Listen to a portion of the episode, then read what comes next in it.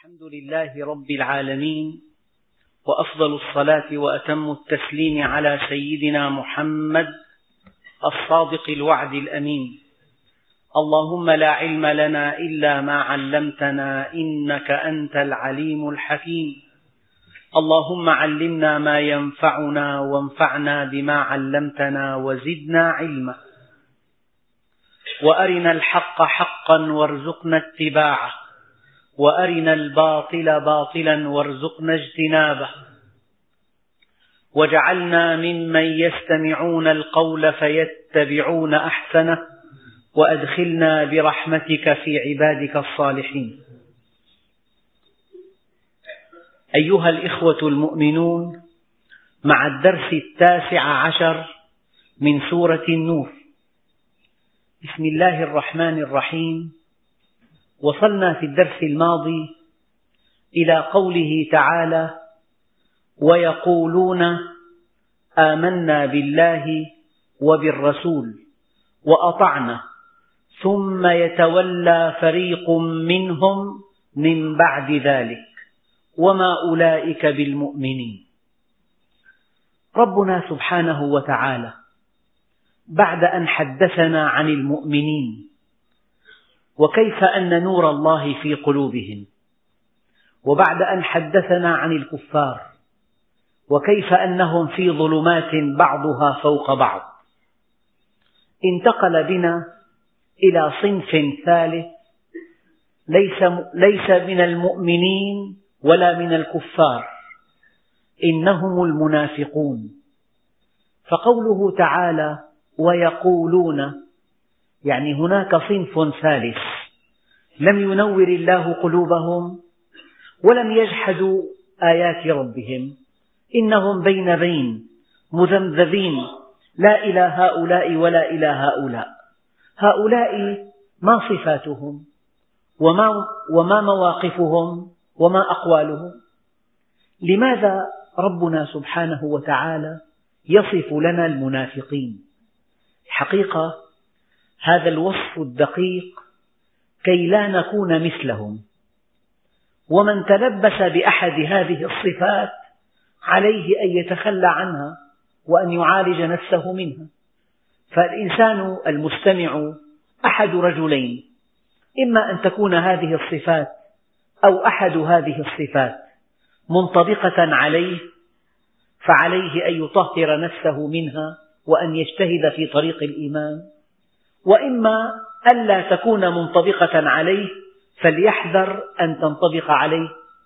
وليشكر, وليشكر ربه عز وجل الذي طهره من صفات أهل النفاق. هؤلاء المنافقون ما صفاتهم؟ يعني ما من, ما من المؤمنين مؤمن إلا ويخشى أن يكون منافقا.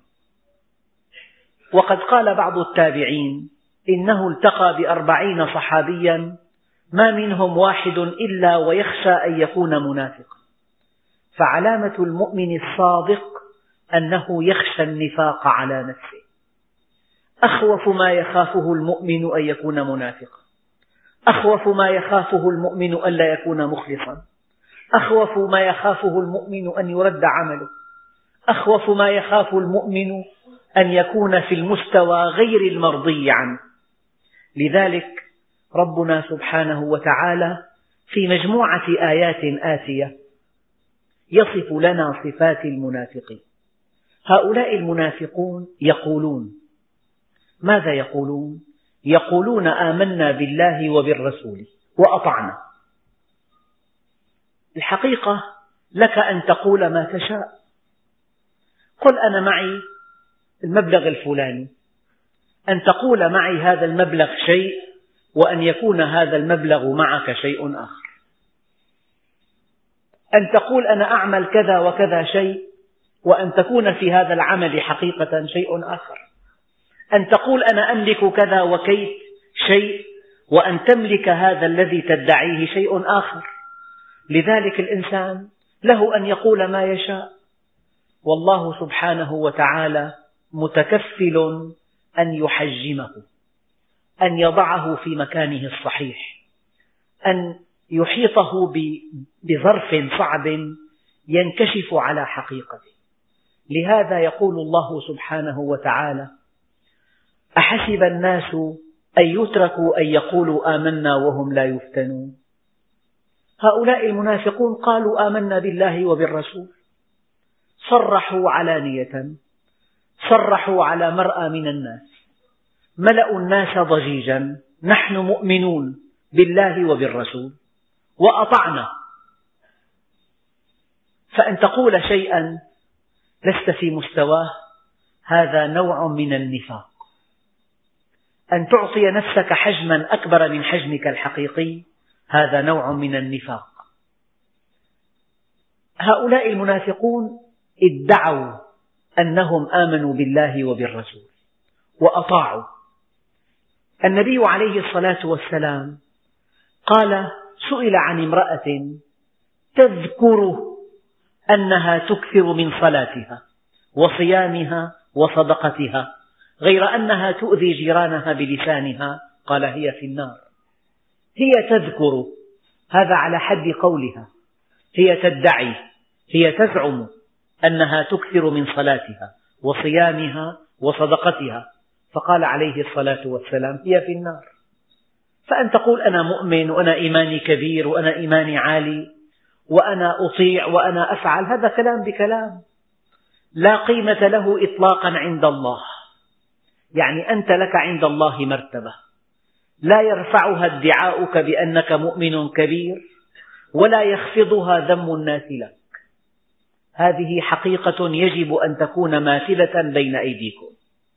كل منا له عند الله درجة ولكل درجات مما عملوا. لا يرفع هذه الدرجة مدح المادحين ولا يخفضها ذم الذامين.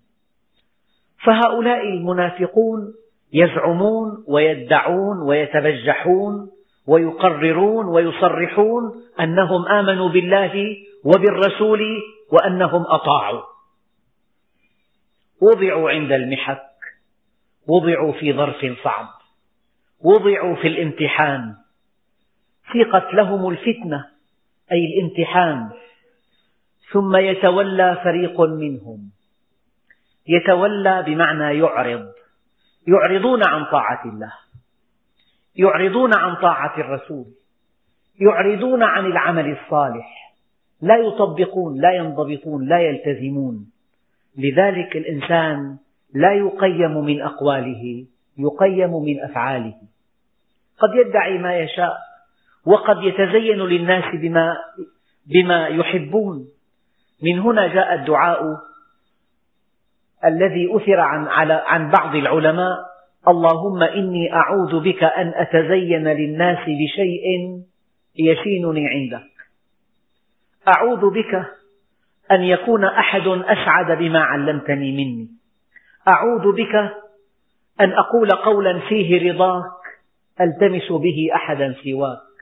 أعوذ بك أن أكون عبرة لأحد من خلقك. يعني أريد أن أقف عند هذه الآية في موضوع دقيق. يعني قل ما عن نفسك ما شئت. ادعي ما شئت. لك عند الله حجم حقيقي. هذا الحجم الحقيقي مرتبط بعملك لا بقولك. إليه يصعد الكلم الطيب. الكلام الطيب يصعد إلى الله عز وجل يصعد وحده إلى الله عز وجل. لكن الذي يرفعك عند الله عز وجل هو العمل الصالح والعمل الصالح يرفع. إليه يصعد الكلم الطيب الكلم الطيب يصعد وحده. لكن الذي يرفعك إلى الله لكن الذي يعلي مقامك عند الله لكن الذي يجعلك في مقعد صدق عند مليك مقتدر هو عملك. من هنا قال الله عز وجل فوربك لنسألنهم أجمعين عما كانوا يعملون. والعصر إن الإنسان لفي خسر إلا الذين آمنوا وعملوا الصالحات. والعمل الصالح اقترن بالإيمان بالله في أكثر من مئتي آية. وقد قيل الإيمان بلا عمل كالشجر بلا ثمر. واعملوا تعلموا ما شئتم فوالله لن تؤجروا حتى تعملوا بما علمتم. فهؤلاء المنافقون يتبجحون يزعمون آه، يقولون إننا آمنا بالله وبالرسول وأطعنا. فإذا وضعوا على المحك فإذا وضعوا في التجربة فإذا هم يتولون. يعرضون يستنكفون لا يطيعون. تأتي أقوالهم تأتي أفعالهم مناقضة لأقوالهم. تأتي أفعالهم مناقضة لأقوالهم. تأتي مواقفهم مباينة لادعاءاتهم. كلامهم في واد وأفعالهم في واد آخر. لهذا لما قال رجل عند سيدنا عمر أنا أعرفه؟ قال هل سافرت معه؟ قال لا. قال هل جاورته؟ قال لا. قال هل حاككته بالدرهم والدينار؟ قال لا. قال أنت لا تعرفه. لعلك رأيته يصلي في المسجد إنك لا تعرفه. ويقولون آمنا بالله وبالرسول وأطعنا. ثم يتولى فريق منهم. يتولون.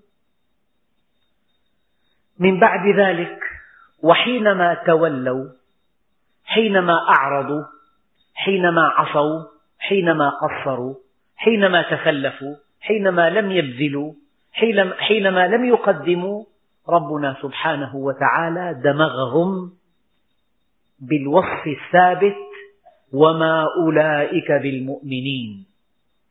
هذا الذي يدعي ولا يفعل يزعم ولا يطبق يتبجح ولا ينفذ هذا ليس مؤمنا. فمن صفات المنافق أن له حجما كبيرا. فإذا دققت في حياته الخاصة حجمه في واد وأفعاله اليومية في واد. هذا الذي جاءت به هذه الآية لتحذرنا من أن نكون من هؤلاء المنافقين. والحقيقة الإنسان لا يتبجح ولا يتكلم بأكثر مما بأكثر مما هو عليه. لأن هذا نوع من التبجح والفخر وليست هاتين الصفتين من صفات المؤمنين. الآن هناك ظاهرة في المنافقين خطيرة. وإذا دعوا إلى الله ورسوله ليحكم بينهم إذا فريق منهم معرضون. لو أن هذا المنافق دعي إلى رسول الله ليكون حكما في موضوع خلافي مع إنسان. إنه لا يريد. ورد في أسباب نزول هذه الآية أن منافقا اسمه بشر.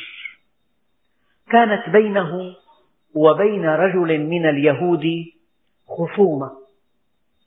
فدعاه اليهودي إلى التحاكم إلى رسول الله صلى الله عليه وسلم. وكان المنافق مبطلا.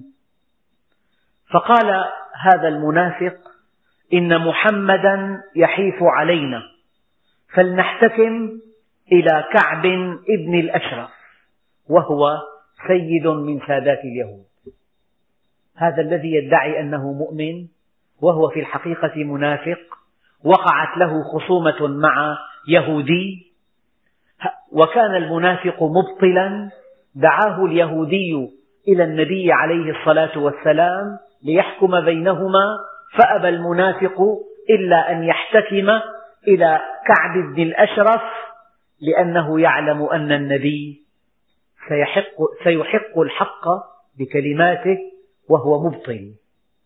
إذا المنافق إذا دعي إلى كتاب الله إذا دعي إلى الشرع إذا دعي إلى محكم مؤمن يقضي بالحق إنه يرفض. يبحث عن شيء وضعي يضمن له اغتصابه. يبحث عن شيء وضعي يغطي له عدوانه. يبحث عن شيء وضعي يقره على انحرافه لذلك إذا رفض الإنسان أن يحتكم إذا رفض الإنسان أن يلبي دعوة محكم يحكم بما أنزل الله عز وجل من كتاب وبما جاء به النبي من سنة فرفض هذا رفض هذا التحكيم نوع من النفاق. لأنه يعلم أن هذا الذي سوف يحكم بينهما بينه وبين خصمه سيحكم بما أنزل الله. وهو مبطل تضيع عليه هذه الأرض هذا المحل عندئذ يحتكم إلى جهات أخرى غير شرعية لتغطي له عدوانه واغتصابه وما هو عليه من انحراف.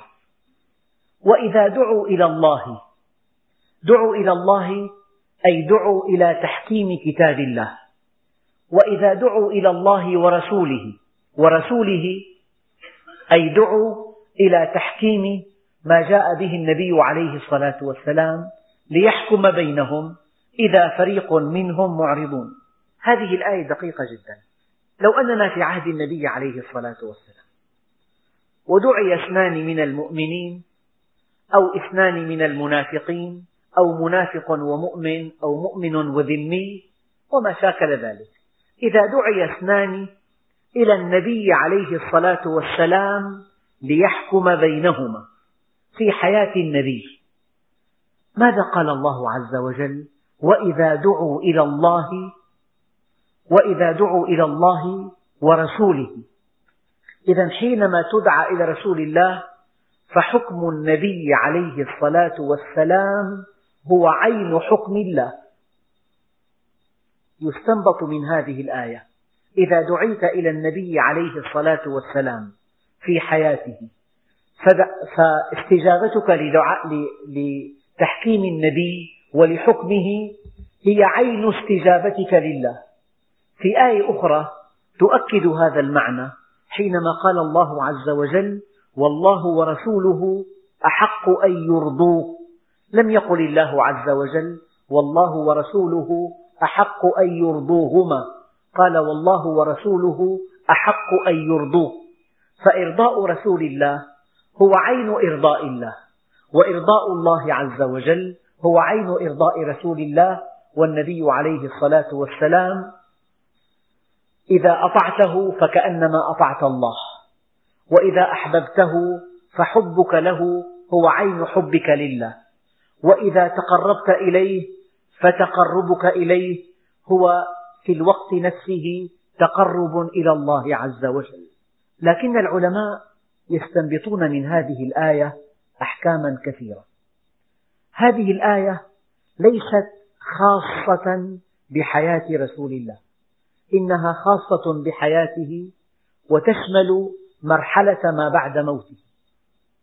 إذا دعيت إلى أن إذا دعيت أنت وخصمك إلى أن يحكم بينكما وفق كتاب الله فكأنما دعيت إلى الله ليحكم بينك وبين خصمك.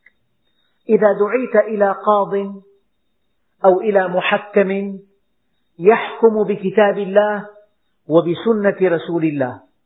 فاستجابتك لهذه الدعوة كأنها استجابة للنبي عليه الصلاة والسلام. يقول الله عز وجل وإذا دعوا إلى الله ورسوله ليحكم بينهم.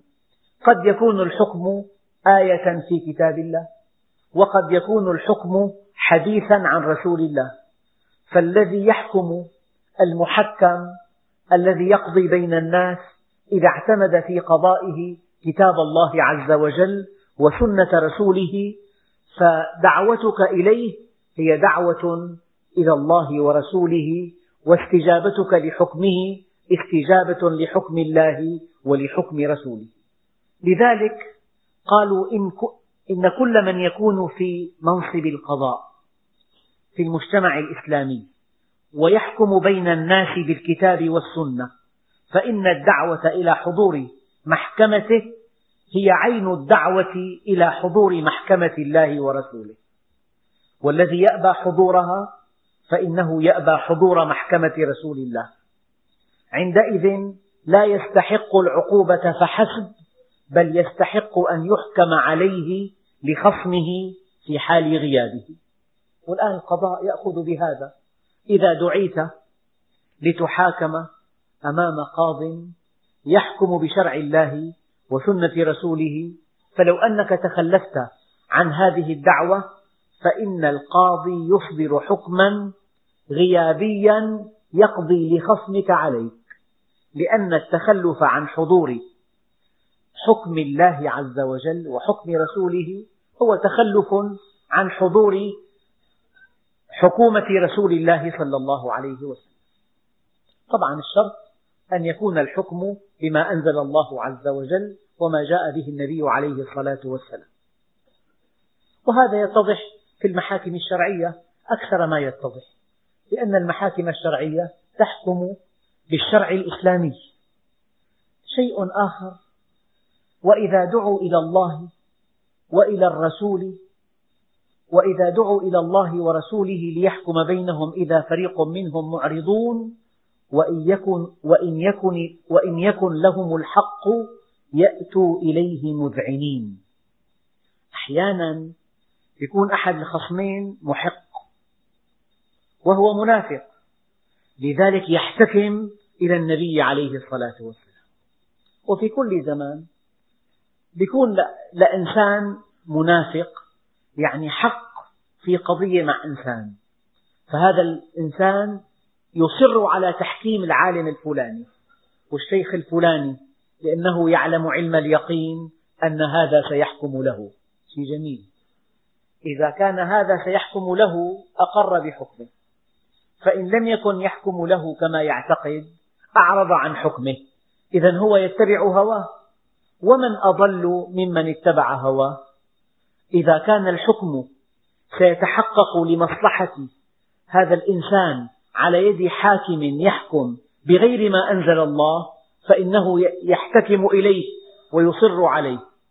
فإذا كان الحق الذي له عند خصمه يتحقق بأن يحتكم إلى عالم أو إلى شيخ أو إلى محكم يحكم بكتاب الله وسنة رسوله عندئذ يسارع إليه. هذه علامة النفاق. الآن الناس في خلافاتهم إن كانت القضية تحل وفق الشرع لذلك يصرون على تحكيم الشريعة الإسلامية. يا أخي هذا شرع الله عز وجل. أنا لا يعنيني القضاء. أنا أصر على أن يكون فلان الفلاني هو الحكم. فإذا كان الشرع لا يغطيهم بل إن بعض القوانين الوضعية تغطي أعمالهم يصرون على أن يحتكموا لمن يحتكم إلى القوانين الوضعية. هذا التأرجح وهذا التقلب من حكم شرعي إلى حكم غير شرعي بحسب المصلحة وبحسب ما يتراءى لهذا المنافق من قنص لهذا الشيء هذا الحكم هذا الموقف موقف المنافقين. ربنا سبحانه وتعالى يستفهم. وهذا الاستفهام من أجل التأكيد. أفي قلوبهم مرض. يعني هؤلاء انتماؤهم إلى المسلمين انتماء شكلي. إنهم قد انتموا إلى المسلمين ليحققوا مصالحهم. هم في الأساس ليسوا مؤمنين أصلا. كأن الله سبحانه وتعالى نفى عنهم الإيمان وبين أن انتماءهم للمجتمع الإسلامي انتماء مصلحي. فالمنافق إنسان ليس مؤمنا في الأصل لكنه ينتمي لمجتمع مسلم بغية تحقيق مصالحه. أفي قلوبهم مرض؟ الإنسان أحيانا يكون في عنده على درجة عالية من الذكاء. يرى أن مصالحه تتحقق في هذا المجتمع الإسلامي. فيتظاهر بالإيمان ويقيم شعائر الإسلام وله مظهر مقبول. لكنه إذا وقعت له وقعت له خصومة مع بعض المسلمين فهو يتأرجح بين القوانين الوضعية وبين الشريعة الإسلامية أيهما تحقق مصالحه يحتكم إليها. هذا الموقف سموه الوصولي إنه يريد أن يصل إلى هذا الشيء بالحق أو بالباطل. فإذا كانت الشريعة الإسلامية تحقق له هذا الشيء احتكم إليها. وإن كانت القوانين الوضعية تحقق له هذا الشيء احتكم إليها. هذا التأرجح من صفات المنافقين. والله سبحانه وتعالى يقول أفي قلوبهم مرض؟ هؤلاء ليسوا مؤمنين.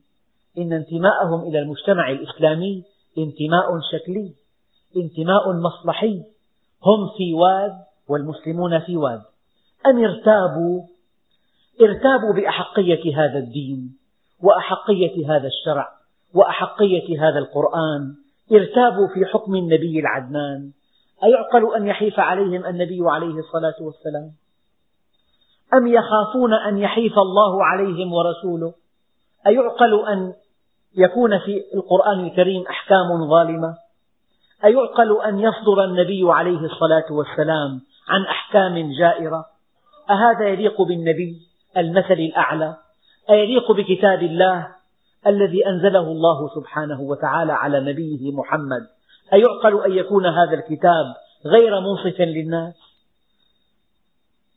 أفي قلوبهم مرض أم ارتابوا أم يخافون أن يحيف الله عليهم ورسوله؟ بل أولئك هم الظالمون. أي ظالمون لأنفسهم بعدم إيمانهم اليقيني. وظالمون للناس حينما غشوهم فظن الناس أنهم مؤمنون وظالمون لخصومهم الذين تعاملوا معهم على أنهم مؤمنين وهم ليسوا كذلك. فقد ظلموا ثلاث مرات. ظلموا أنفسهم مرة وظلموا الطرف الثاني مرة وظلموا المجتمع الإسلامي بانتمائهم الشكلي إليهم مرة ثالثة. شيء آخر ظلم نفسه بعدم إيمانه بهذا الدين الحنيف. وظلم نفسه حينما لم يوقن بأحقية الرسالة والنبوة والقرآن الكريم. وظلم نفسه حينما آه، ظن أن الله عز وجل يمكن أن يحيف عليه. فربنا سبحانه وتعالى قال بل أولئك هم الظالمون. المؤمنون أين مواقفهم المثالية؟ إنما كان قول المؤمنين إذا دعوا إلى الله ورسوله ليحكم بينهم أن يقولوا سمعنا وأطعنا وأولئك هم المفلحون. من علامة إيمان المؤمن أنه إذا دعي إلى كتاب الله سارع عن طيب خاطر. سمعا وطاعة يا رب حبا وكرامة. إذا دعي إلى سنة رسول الله سارع إلى قبولها. إذا دعي إلى محكم يقيم شرع الله وسنة رسوله سارع إلى قبول أحكامه. إذا دعي إلى قاض شرعي يحكم في قضية شرعية سارع إلى قبول أحكامه لأن المؤمن لأنه ما كان لمؤمن ولا مؤمنة إذا قضى الله ورسوله أمرا أن يكون لهم الخيرة من أمرهم. هذا قضاء الله. وقضاء الله عز وجل قضاء الله بعد موت النبي عليه الصلاة والسلام ما في كتاب الله وقضاء النبي ما في السنة المطهرة. فما كان لمؤمن ولا مؤمنة إذا قضى الله ورسوله أمرا أن يكون لهم الخيرة من أمرهم. إنما كان قول المؤمنين إذا دعوا إلى الله ورسوله ليحكم بينهم أن يقولوا سمعنا وأطعنا وأولئك هم المفلحون. اليهود قالوا سمعنا وعصينا. وربما وقع بعض المسلمين في آخر الزمان بأمراض مشابهة لأمراض اليهود حينما يقولون سمعنا وعصينا. فالحق معروف والحق مسموع والحق مشاهد وما بال المسلمين لا يطبقون. ومن يطع الله ورسوله ويخشى الله ويتقه فأولئك هم الفائزون. الله سبحانه وتعالى يبين أن الفوز ليس بنيل هذه الأرض ولا باغتصاب هذه الدكان ولا بأخذ هذه الأموال. الفوز والفلاح والنجاح بطاعة الله ورسوله. لذلك يقول الله عز وجل ومن يطع الله ورسوله فقد فاز فوزا عظيما. خالق الكون ذو العزة والجلال يؤكد لنا أنه من يطع الله ورسوله فقد فاز فوزا عظيما. يقول الله عز وجل ومن يطع الله ورسوله ويخشى الله ويتقه فأولئك هم الفائزون بعضهم قال هذه الآية من أجمع الآيات ومن يطع الله ورسوله ويخشى الله يطع الله في أوامره التي افترضها علينا ويطيع الرسول في سنته التي جاء بها ويخشى الله فيما سلف منه من أعمال ويتقه فيما بقي في أجله من أيام يخشه لما مضى ويتقه لما سيأتي وأطاع الله في القرآن وأطاع النبي في السنة المطهرة فأولئك هم الفائزون. إذا يجب أن تأخذ دينك عن هذين الأصلين الكبيرين من أصول الدين كتاب الله وسنة رسوله. وأن تخشى الله عما سلف منك من أعمال وأن تتقي الله فيما بقي لك من, من أيام. إذا فعلت هذا وذاك وهذا وذاك فقد كنت من الفائزين بنص هذه الآية الكريمة. ومن يطع الله ورسوله ويخشى الله ويتقه فأولئك هم الفائزون.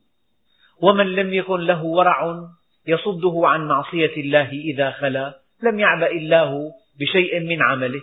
وأقسموا بالله جهد أيمانهم لئن أمرتهم ليخرجن قل لا تقسموا طاعة معروفة.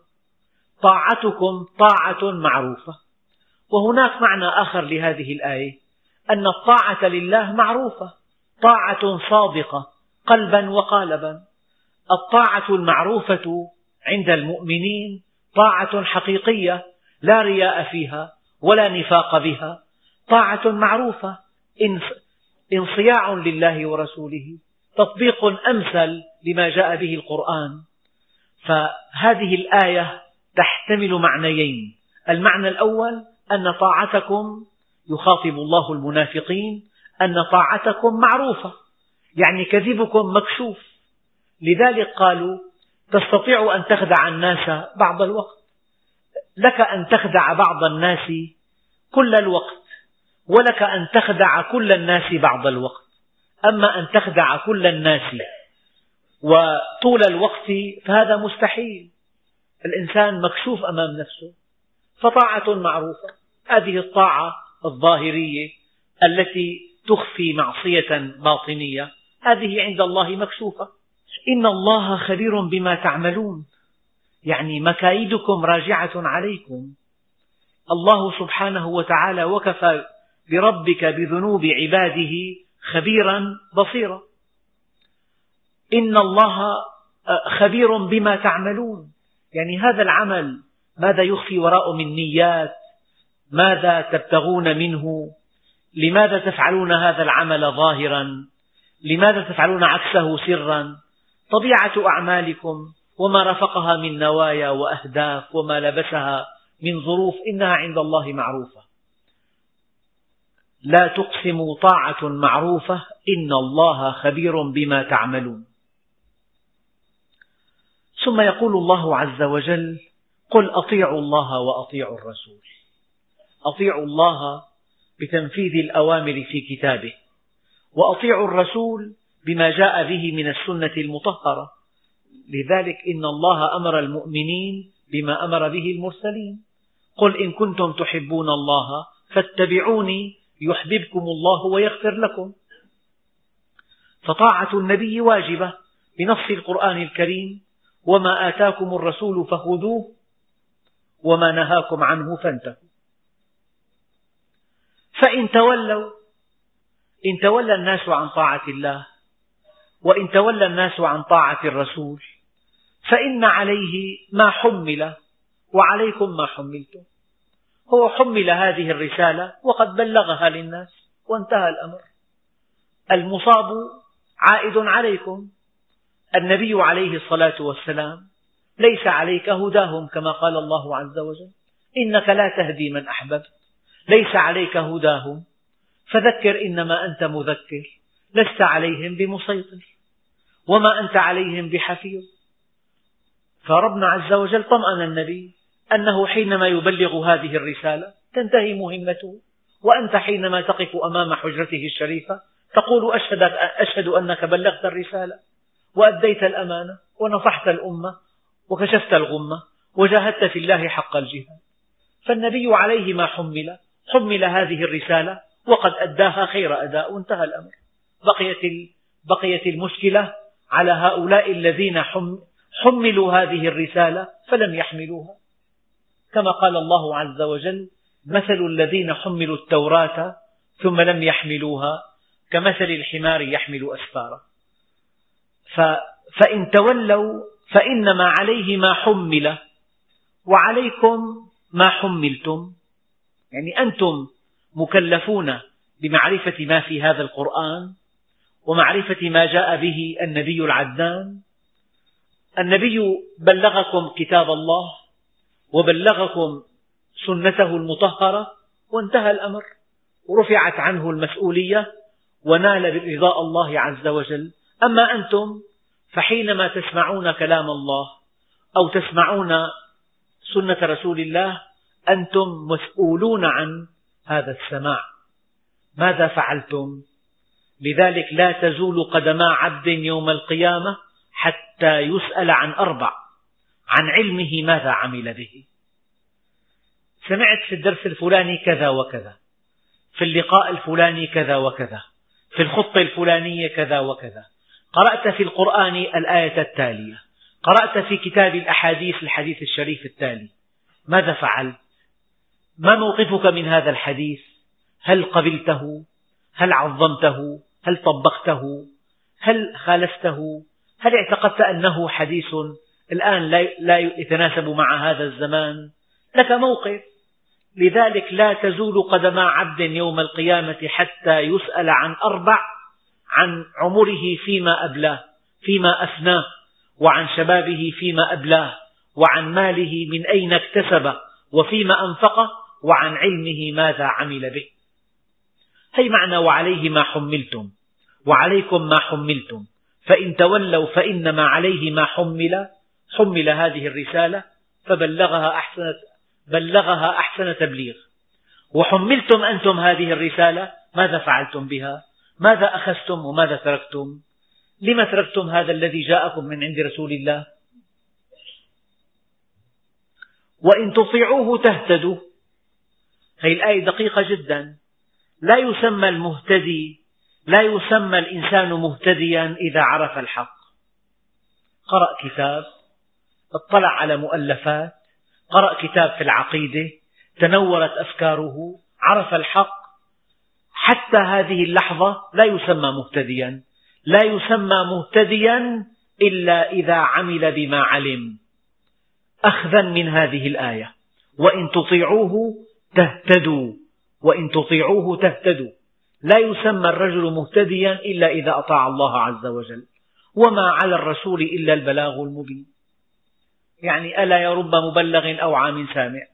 ما على النبي عليه الصلاة والسلام ما على الرسول إلا البلاغ المبين وحينما يبلغ الناس يبلغهم ما جاءه عن الله عز وجل وما أوحى الله إليه من شرح لهذا الكتاب تنتهي مهمته وتبدأ مهمتنا. نحن ما دمنا على قيد الحياة محاسبون عما عملنا من كتاب الله ومن سنة رسوله. الدرس القادم إن شاء الله تعالى إن أحيانا الله لهذا الوقت وعد الله الذين آمنوا منكم وعملوا الصالحات ليستخلفنهم في الأرض كما استخلف الذين من قبلهم وليمكنن لهم دينهم الذي ارتضى لهم وليبدلنهم من بعد خوفهم أمنا يعبدونني لا يشركون بي شيئا ومن كفر من بعد ذلك فأولئك هم الفاسقون. هذه الآية تبث الطمأنينة في قلوب المؤمنين. فكل من آمن بالله عز وجل لا بد من أن يناله وعد الله عز وجل والحمد لله رب العالمين.